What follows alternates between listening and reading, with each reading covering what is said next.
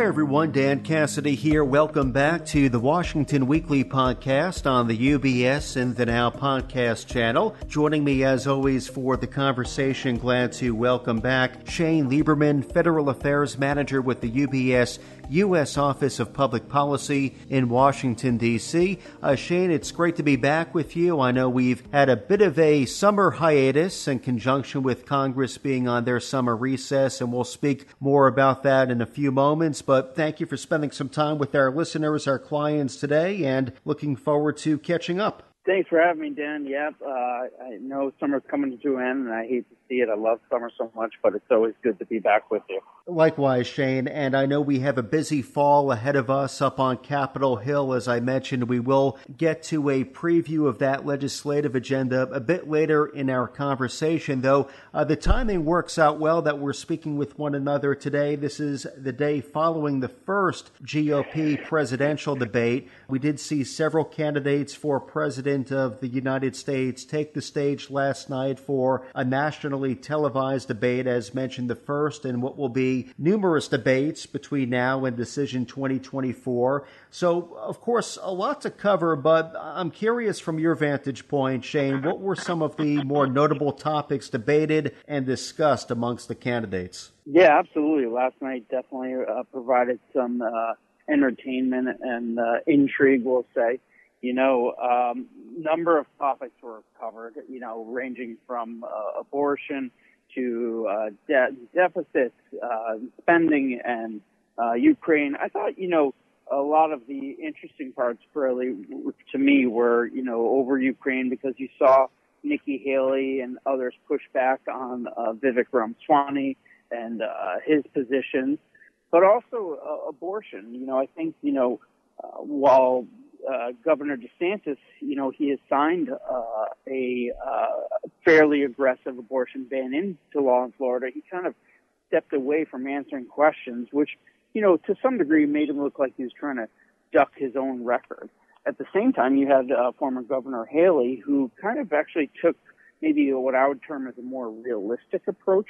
You know, she uh, was, I guess you could say, forthright in in the sense that she was said that listen, you know, while I may personally be for uh, a ban of abortions uh, after uh, six weeks, you know, that's not realistic because it's not going to pass uh, a Senate where you know you don't have a filler, filibuster proof majority. So I think you know maybe she got some bonus points with uh, some viewers for not being you know that uh, politician who overpromises and gave a little bit of more realistic view and, and didn't run to the extremes to, you know, get the uh, base voter. And, and I would note, you know, some people think that she's already tacking for a general election, you know, but, you know, I think that's a little too early to get there already. There was a lot of ground covered amongst the candidates, and as you put it, Shane, just a moment ago, there's a lot of runway ahead of us between now and Election Day 2024. Though, when you have that amount of candidates on one stage, of course, competing to get a point across, gets competitive very quickly, and we do see candidates convey their points with a lot of passion. Now, were there any standout moments from your vantage point? Did any of the candidates resonate with the audience more so than others? Well, I think, you know, obviously one of the standout uh, items is that President Trump was not there. So, you know, a standout moment would be, you know, to me, I thought uh, Governor Christie was going to go in harder against President Trump. And, you know, he really uh, focused his energy on uh, Vivek Ramaswamy. So, you know, I think that was a little bit of a standout, but it may have not actually stood out. I think um, former Vice President Pence stood out to me for um, you know, having a much stronger debate than I anticipated. But to your point, I don't think that really resonated. I think, you know, uh, former uh, Vice President Pence kind of has a ceiling. He's hit it. And when I look back, you know, what I always find interesting after a debate like this is, you know, because many of these candidates are new to the viewers, one kind of, you know, way to gauge interest levels to see, you know, who people actually searched on Google after uh, a debate like this. And, you know, I think the top came out uh, Nikki Haley. So I think she generated a lot of interest and, you know, uh, resonated to some people And, you know, I think Vivek Ramaswamy, because he's so new and well spoke, overly uh, well spoken that, um, you know, people are interested in him. So I think maybe those are my top two of who resonated with voters. I think, you know, Governor DeSantis, you know, while he never tripped uh, himself, you know, his runway is getting shorter where, you know, he really has to get some energy back into his campaign, um, or else the people who are behind him are going to start looking for, you know, their other option, whether it be Nikki Haley, uh, Senator Tim Scott, or otherwise. Uh, the the uh, one other thing I'll note is I think Governor Asa Hutchinson was a non-factor. Um, uh, even though he's you know well accomplished and very smart, you know I think sometimes you forgot he was even on stage with the others. It's an interesting point, Shannon, as you pointed out. These debates serve as an opportunity for the voters to get acquainted, better understand the views, the policy views of the candidates, and some new names or names that are not as mainstream. So there will be other opportunities, there will be other debates. So, what exactly comes next on the road to the White House, Shane? Any notable upcoming milestones? Yeah, the end of September is the next debate. I think it's September uh, 26th. Um, and that's in California. So that's kind of the big one. Again, it'd be interesting to see who makes the stage because the RNC sets different rules uh, about who actually gets to be on stage. And, you know, right now, uh, President Trump uh, still not planning to be on that stage. I think uh, right now, everyone you saw last night, maybe minus Governor Hutchinson, will, will be on the debate stage, and maybe someone who was not on the debate stage could uh, rise up and and you know poll high enough and have enough uh, individual donors to qualify.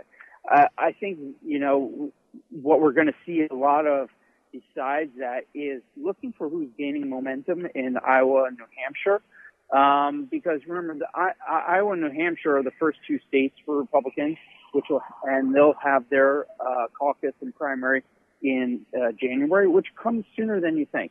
And I think it's interesting to see, you know, who is gaining momentum there, but also, you know, I'm very interested to see if, if the polls are accurate there because I'm talking to some people on the ground in Iowa who don't really think that uh, President Trump has the uh, lead in polls that you know we've seen public polls where he has these huge leads, and they don't really see that when they're talking to people on the ground there. So I think there's uh, potential for some shifts between now and January that you know could surprise us, but there's so much uh, to go until January. You know, maybe the um, the true happens where it's just President Trump, where he runs it away, uh, or maybe uh, one there's an alternative candidate that really rises and you know poses as a you know one-on-one versus President Trump in the Republican primary. So it's going to be interesting. That was some very interesting boots on the ground perspective you shared with us there, Shane. And as you pointed out, the road to the White House, a very long process, a lot of twists and turns along the way, and it will only get more exciting from here. So do look forward to continuing our coverage with you here on the podcast in the coming weeks, months into next year. I, I do want to shift focus a bit, uh, revisit Capitol Hill, as I pointed out, does remain somewhat quiet as Congress is out for summer recess. As we look ahead to their return, what does the legislative agenda look like for the fall? Anything in particular that you'll be monitoring the most? Yeah, it's going to be packed, actually. You know, um, at the end of September, it's the end of the fiscal year, so we have a number of deadlines uh, staring Congress in the face. You know, things from uh, government funding. Um, if government agencies and departments are not funded, we could have a government shutdown. Um, we have other items like the Farm Bill ex- expires at the end of the fiscal year, the Department of Defense Authorization Act, and and and uh, several other things like the uh, FAA, the Federal Aviation Administration, too. So there there are a lot of balls in the air.